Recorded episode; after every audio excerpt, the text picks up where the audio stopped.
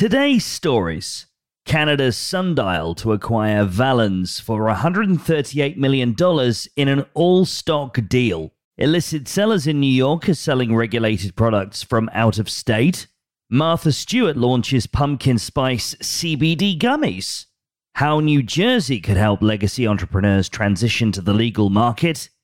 And an update from our partners at Cannabis Benchmarks. Hi there, this is Neil with the Cannabis Daily Podcast. It's my job to update you on everything happening in the business of cannabis. We've been doing this since 2017. Business of Cannabis has highlighted the companies, brands, people, and trends driving the cannabis industry. Don't forget, we're back in New York on the 3rd of November. Business of Cannabis, New York, link in the show notes. By the way, before we kick off today's stories, we got a new job of the week from Cannabis at Work. They're recruiting for a people and culture HR manager in Welland, Ontario. You can check out the full listing and apply through the link in the show notes. Now let's get into today's stories.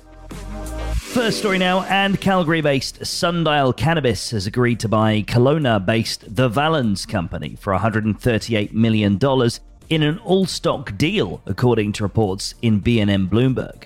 The acquisition will generate a projected $10 million in savings. We're thrilled to bring together two best in class cannabis companies that have extremely complementary assets to create a true market leader, said Valens CEO Tyler Robson in a statement. But replies to the CEO's tweet announcing the deal expressed disappointment. Thanks for looking out for those of us that financed a multi year build out just to give it away, wrote one account. Very disappointing. Our second story Manhattan's Empire Cannabis Club is selling products by brands like Absolute Extracts, Jeeter, STIIIZY, and Kiva, all of which are regulated companies in legal states like California and Colorado, but can't legally import products into the state, according to Forbes. While the makers of those products say they don't know how they wound up in New York, it's a way for those brands to be marketed to consumers in the state ahead of adult use sales and pre federal legalization. Empire's founder Jonathan Elfland also won't share how the store acquired regulated cannabis products. Hey, magic happens, he said. Our third story now. The full season is nothing without pumpkin spice flavored well, everything.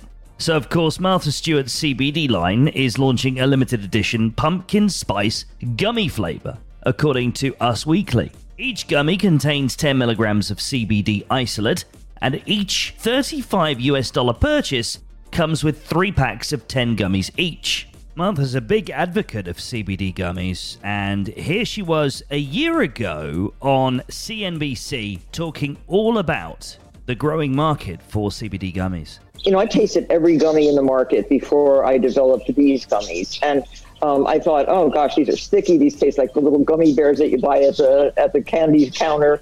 The pumpkin spice flavor signifies the beginning of the fall season, and I wanted to capture this delicious moment with our CBD gummies, Stewart said. Our fourth story.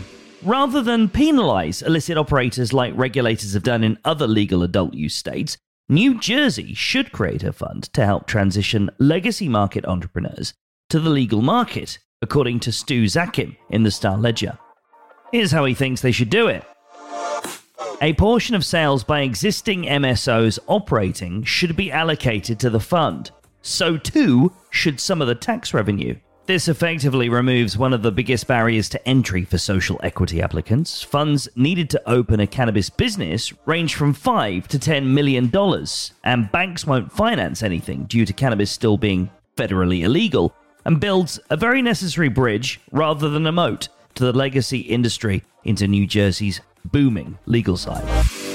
Before we get into the final story today, please do hit follow or subscribe, whichever your favorite podcast app allows you to do.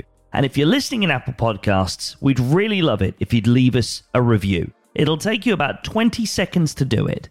Always feel free to visit us at businessofcannabis.com as well as through our social channels. We're on Twitter, LinkedIn, Facebook, and Instagram.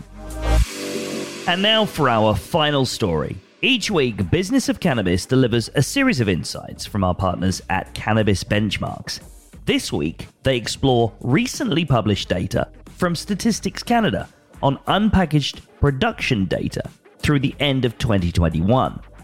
The data reveals that total unpackaged cannabis production in 2021 totaled 1.62 million kilograms, or 9.6% more than 2020. You can read the full briefing on our site, the link is in the show notes.